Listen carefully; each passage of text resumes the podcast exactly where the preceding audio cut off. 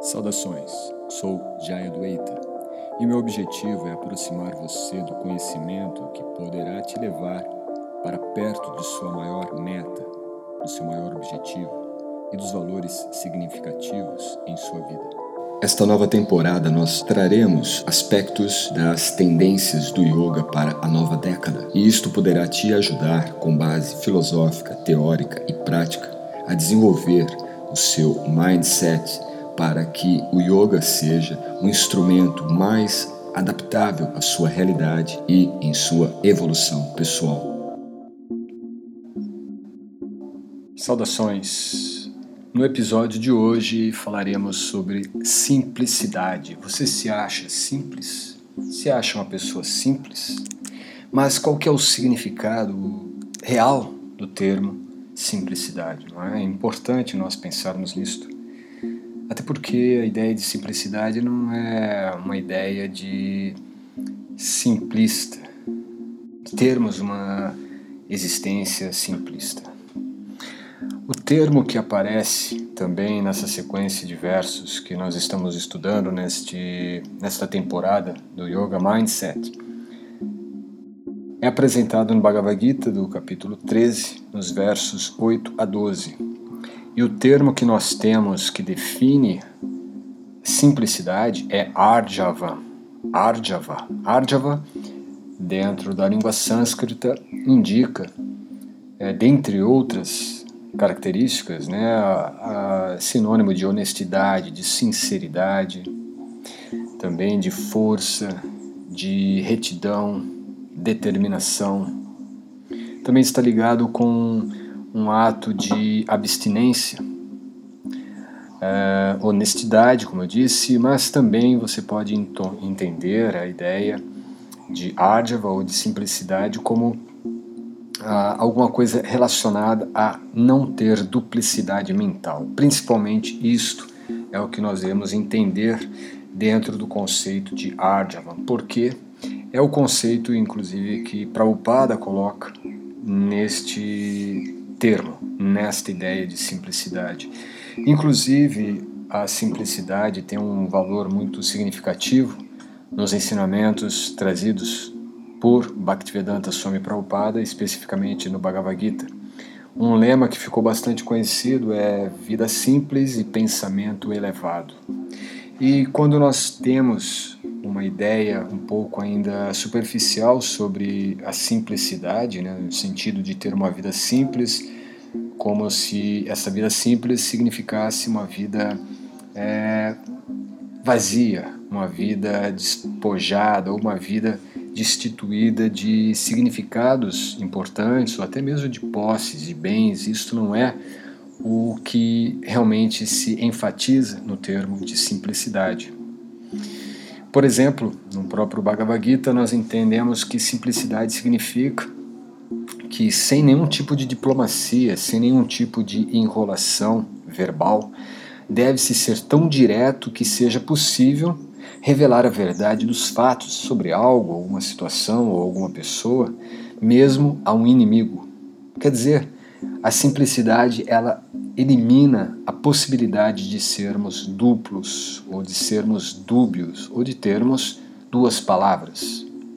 Uma mente que não seja simples é uma mente que pode muitas vezes ter duas opiniões, por exemplo. E isto não é muito saudável do ponto de vista psicológico e muito menos do ponto de vista da psicologia do yoga. E o que nós devemos então compreender disto da ideia de simplicidade é de não termos então é, dúvidas, de não termos é, uma ramificação de expectativas sobre algo, sobre a realidade, sobre a vida, sobre as nossas ações. Ainda voltando a este lema, vida simples, pensamento elevado, nós entendemos que a vida simples é uma vida descomplicada termos uma postura simples não é uma postura simplista, mas uma situação ou uma postura que não seja complicada, que não seja complexa, que não seja rebuscada, hermética, barroca, algo nesse sentido. Pensamos, por exemplo, em alguém que, quando questionado, ele não fica criando malabarismos verbais para explicar algo, mas que ele vai diretamente no ponto.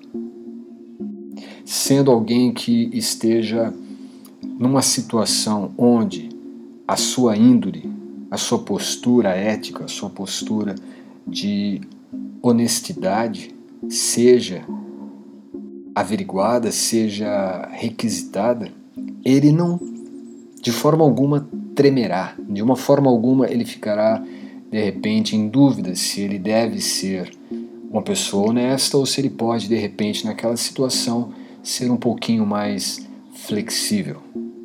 Isto de forma alguma é a postura de alguém que seja simples. E veja que como nós podemos encontrar muitas vezes isso na nossa realidade atual do Brasil e do mundo também, mas especificamente no Brasil, né, as situações políticas mostram o quanto a nossa política ela é complexa, não é nada simples. Como que toda a, a malha, toda a rede que envolve a sociedade, ela é muito complexa, muito é, confusa, também não é nada simples.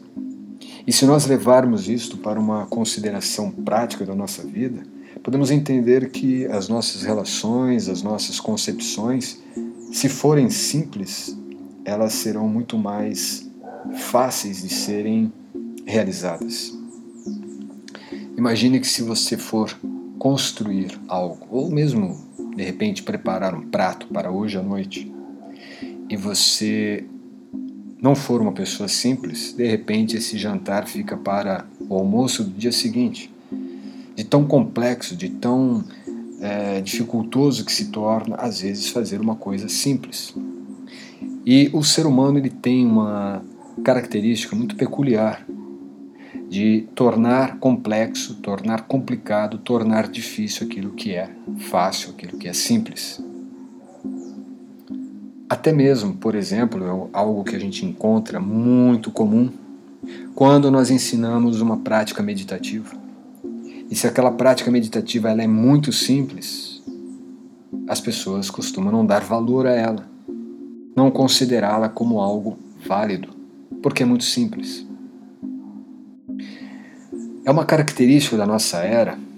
Se você não conhece, a nossa era atual, chamada de Kali Yuga, é uma era que dura 432 mil anos e nós passamos ainda apenas pouco mais de 5 mil anos. Então nós temos é, tecnicamente 327 mil anos pela frente. Mas uma das características, diríamos, psicológicas que está presente nesta era, ou seja, está presente no modelo mental das pessoas em geral, do ser humano, é uma complexidade nos pensamentos, uma complexidade nas ações, a falta de simplicidade, inclusive numa postura diante da vida, uma postura diante dos valores reais que ele tem. Por exemplo, se nós perguntarmos para uma pessoa que não conhecemos algo, principalmente se for algo relacionado a valores humanos, a valores pessoais, valores espirituais, às vezes as pessoas não sabem o que responder. Tal é o nível de complexidade e de dificuldade que nós temos às vezes de simplificar o significado da nossa vida, de simplificar o sentido do que nós estamos fazendo com a nossa vida. E de uma forma muito básica, a nossa vida é simples. Viver é algo simples. O que torna realmente a vida um pouco, às vezes, pesada, difícil, complicada, é a nossa tendência a complicar aquilo que é fácil, complicar aquilo que é simples. E mais uma vez, isso não significa então simplismo, não é de você se despojar das coisas, de viver numa cabana no meio da floresta para ter uma vida simples e até mesmo isso certamente não tornará a sua vida simples. Porque a simplicidade não é algo externo, não é você usar uma roupa monocolor ou coisas do tipo, mas é uma postura mental. É um desenvolvimento mental que nós adquirimos ou que nós desenvolvemos. E a ferramenta que trabalha esse tipo de pensamento, ou esse tipo de comportamento, esse tipo de consciência simples é o conhecimento. Por exemplo, se nós pensarmos que até isto é também um ditado muito comum, né? de forma grosseira ou de forma um pouco mais direta, ninguém leva para o túmulo aquilo que tem. Só que se nós tentarmos explicar isso de uma maneira um pouco mais amena, né, vamos entender que a vida ela é como uma, uma linha, um fio no qual nós estamos percorrendo e para isto precisamos de muito pouco. Se nós fôssemos então elaborar os elementos essenciais para esta simplicidade na vida, nós teríamos que dormir, nos alimentarmos, criarmos certas defesas na nossa vida e é, respirarmos. Não é simples? E claro que isto tudo é muito comum no reino animal. Os animais fazem isso de uma forma muito comum e temos um outro elemento que seria o caso da procriação, do acasalamento. Mas o ser humano tem uma capacidade a mais simples de respirar. Respirar, no caso, consciente. E isto é o ponto de acesso que nos torna diferentes dos seres animais. A simplicidade em tomar consciência da própria respiração, e isto então abre as portas para uma outra dimensão da nossa consciência, que sim diferenciará enormemente o ser humano dos animais irracionais.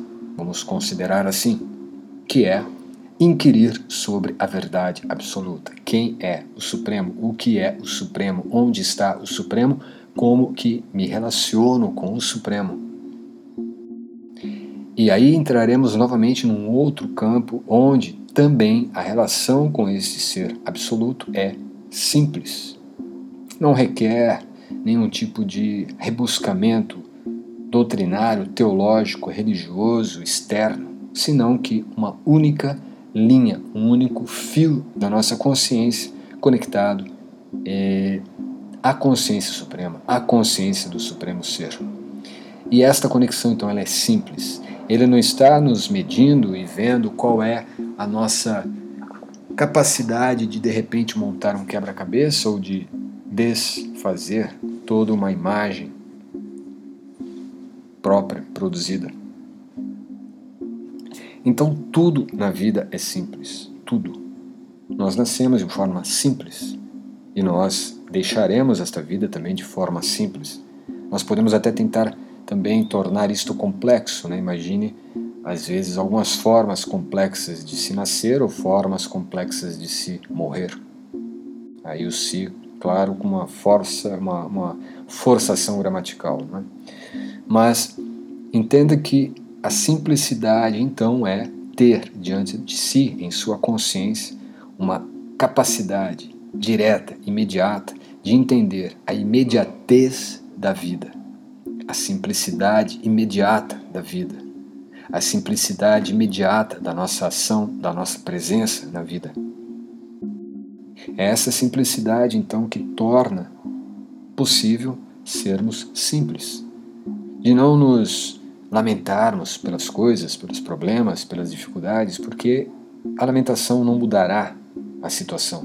O que poderá mudar a situação é a simplicidade que nós teremos diante das situações complexas e muitas vezes desfavoráveis que a vida traz. Isso é natural, isso é normal.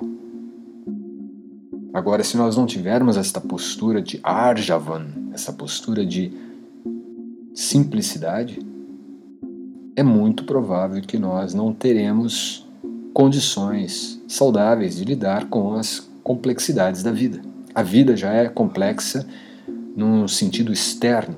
Quando nós tentamos resolver as questões, as problemáticas da vida, baseado na experiência do outro. Quando nós nos baseamos na nossa experiência ou adquirimos um conhecimento por alguém que já tenha tido aquela experiência, mas não apresenta essa, esse conhecimento de uma forma categórica, de uma forma formatada e, e doutrinária para nós, mas sim entendemos a essência daquele conhecimento e trazemos aquele conhecimento de forma prática para a nossa vida, isso se torna simples de ser executado. E isto é a simplicidade.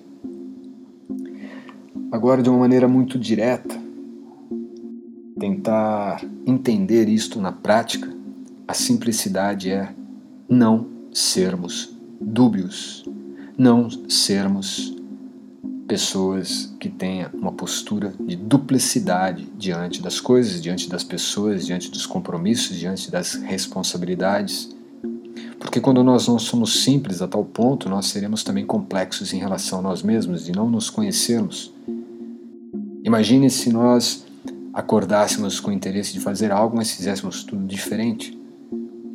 Perderíamos a confiança em nós mesmos, e esta é uma das causas de falta de confiança em grande parte da população humana hoje. As pessoas estão um pouco confiantes em si mesmas, porque elas estão, de certa forma, sem simplicidade, estão complexas, criando então uma duplicidade de caráter, duplicidade de personalidade, duplicidade de interesses, duplicidade de relação com a vida. Às vezes nos relacionamos com a vida de forma muito mental. Idealizamos a vida e quando nós nos chocamos com ela, trazemos ela para o plano mais físico. Começamos a quebrar as coisas, esmurrar, fazemos assim certo escândalo. Quando na verdade o aspecto da consciência, o aspecto espiritual da vida está intocado. E nós consideramos muitas vezes o aspecto mental e o aspecto físico, não consideramos o aspecto espiritual que está regendo tudo. E quando nós focamos no aspecto espiritual que está integrando tudo e toda a dimensão da nossa vida, as coisas se tornam simples. Então a simplicidade é não ter a duplicidade, não ter essa dubidade, né, ou uma postura dúbia. E para que não haja ou não tenha essa postura dúbia é necessário o conhecimento, como eu disse há pouco. E esse conhecimento então deve nos levar a compreender a essência espiritual da vida a essência espiritual de nós mesmos. E é dentro dessa essência espiritual que nos constitui onde nós nos relacionamos de forma simples com o Absoluto.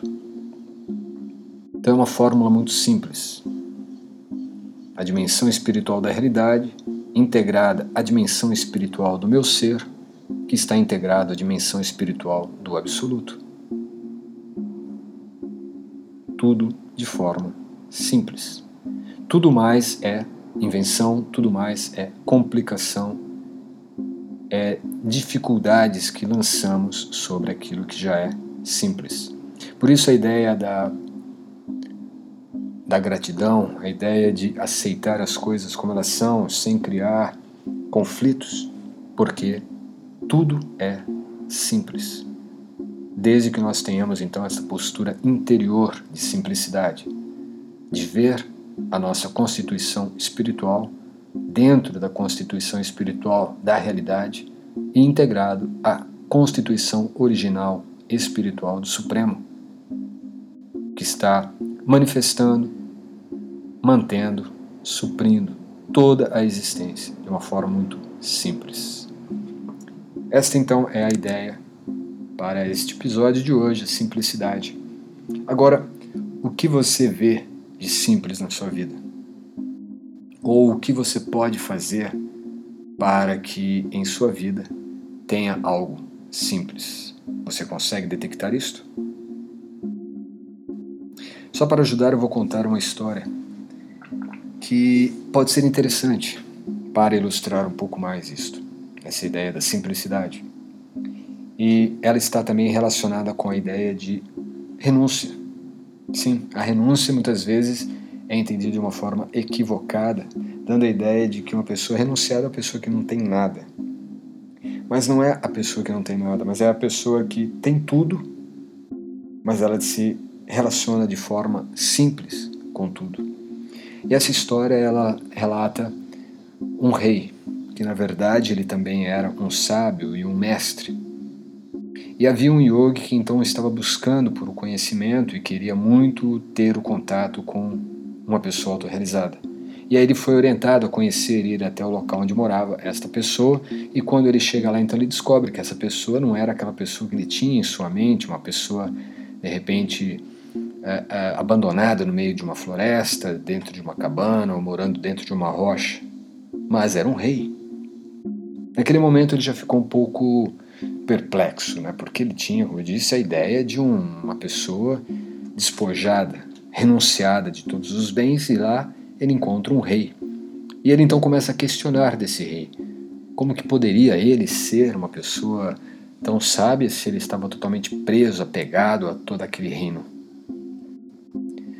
O rei, sendo um sábio, ele já identificou que o, aquele suposto yogi era um pouco complicado, não era uma pessoa simples. E então ele pediu: olha, antes de te mostrar né, esse conhecimento, ou pelo menos me apresentar e você entender o porquê que definem a mim como uma pessoa sábia ou de repente até como um mestre, eu quero que você primeiro conheça meu reino, já que você está tão impressionado com ele.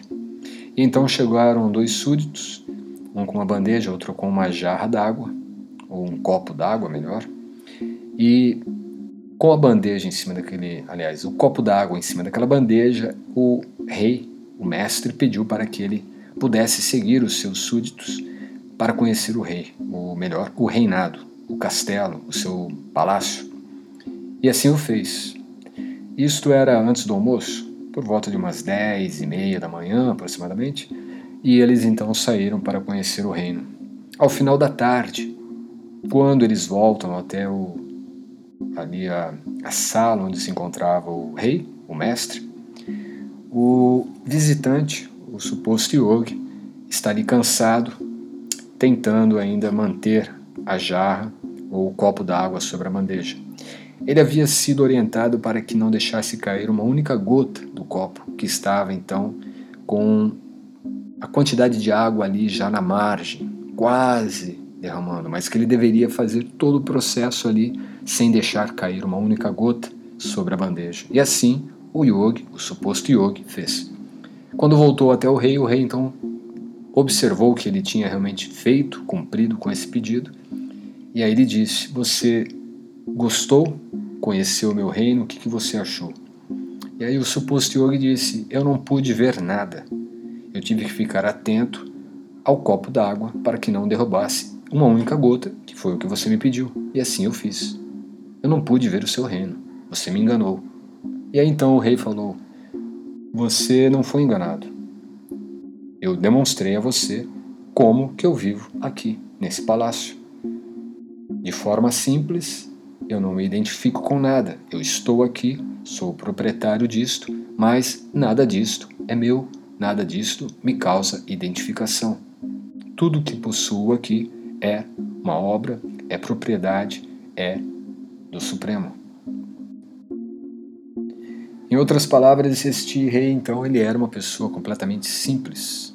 Embora tivesse tudo, ele tinha uma relação de simplicidade com tudo que ali a ele pertencia.